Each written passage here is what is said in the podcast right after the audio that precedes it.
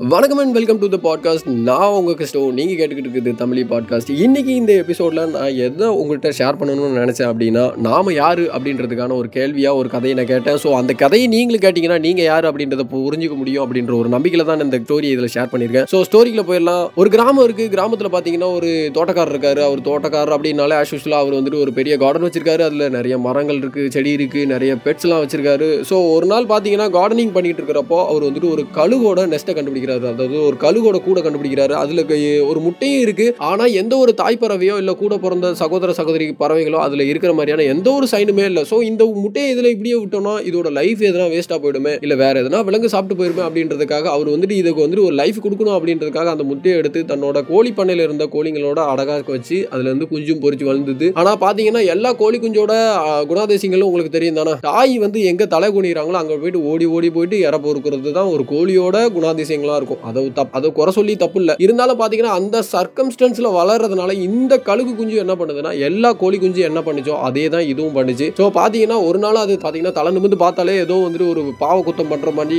நினச்சிட்டு அப்படி வந்துட்டு தலை குனிஞ்சே போய்கிட்டு இருக்கு. இருந்தாலும் அதுக்கு ஒரு ஆசை இருந்துச்சு தலை தூக்கி ஒரு நாள் பார்க்கணுமே அப்படின்றதுக்காக. பட் இந்த மாதிரி பார்த்தீங்கன்னா பல நாட்கள் வருஷங்கள் கடந்து போச்சு. அதுக்கப்புறம் பார்த்தீங்கன்னா ஒரு நாள் என்னதான் ஆனாலும் பரவாயில்ல நான் வந்து தலை நிமிந்து பார்க்கறதுக்கு வந்துட்டு எனக்கு இன்னைக்கு பார்த்தே ஆகணும் அப்படின்ற ஒரு வேகத்தில் அது வந்து தலை நிமிந்து பார்த்துச்சாமா பார்த்தீங்கன்னா பார்த்தீங்கன்னா மேலே வந்துட்டு ரொம்ப உயரத்தில் சூப்பராக நிறைய கழுகுகள்லாம் பறந்து போகிறத பார்த்துட்டு இது ரொம்பவே அட்மையர் ஆயிடுச்சு.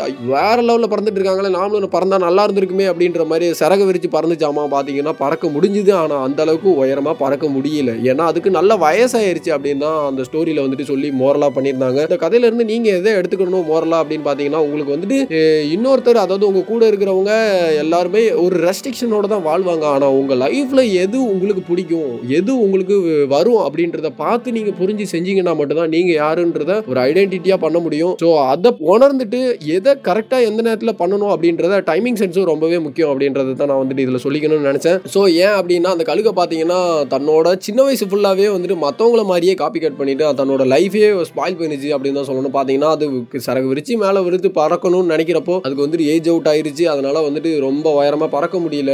இந்த மாதிரியான ரெஸ்ட்ரிக்ஷனாக இருக்கும். அதே மாதிரி தான் மனுஷங்க லைஃபும் ஸோ நம்மளுக்கு வந்துட்டு சின்ன வயசில் நம்மளால் முடியும் நிறைய டைம் இருக்கும் அந்த நேரத்துலேயே உங்களுக்கு ஃபியூச்சரில் என்ன தேவையோ இல்லை உங்கள் ஃபேமிலிக்கு என்ன தேவையோ அதை வந்துட்டு நீங்கள் பண்ணிக்கணும். ஸோ நான் வந்துட்டு ஊருக்காக பண்ணுறேன் உலகுக்காக பண்ணுறேன் அப்படின்னு எல்லாமே இருக்கணும் தான். பட் உங்களோட கெரியரை நீங்கள் தான் பார்த்துக்கணும். அதுதான் உங்களை வந்துட்டு நீங்கள் யார் அப்படின்றத இந்த சமூகத்தில் எடுத்து சொல்லும் அப்படின்றத வந்துட்டு ஒரு முக்கியமான நோக்கமாக உங்கள் மனசில் வந்துட்டு விதையாக போடணும் அப்படின்றத தெரியப்படுத்துறதுக்காக தான் நான் அந்த ஸ்டோரி சொல்லியிருந்தேன். ஸ்டோரி பிடிச்சிருந்துச்சுன்னா மறக்காமல் லைக் பண்ணுற ஆப்ஷன் இருந்துச்சுன்னா லைக் பண்ணி விடுங்க. நீங்கள் வந்துட்டு நம்ம பாட்காஸ்ட்டுக்கு புதுசாக இருந்தீங்கன்னா மறக்காமல் சப்ஸ்கிரைப் ஆர் ஃபாலோ பண்ணி வைங்க. அப்போ தான் நம்ம ஃபியூச்சரில் போடக்கூடிய எல்லா எபிசோட்ஸும் உங்களுக்கு வந்து சேரும். ஸோ இன்னொரு ஆசமான கதையில் உங்களை சந்திக்கிறேன். அது வரைக்கும் bye take care have a nice day you all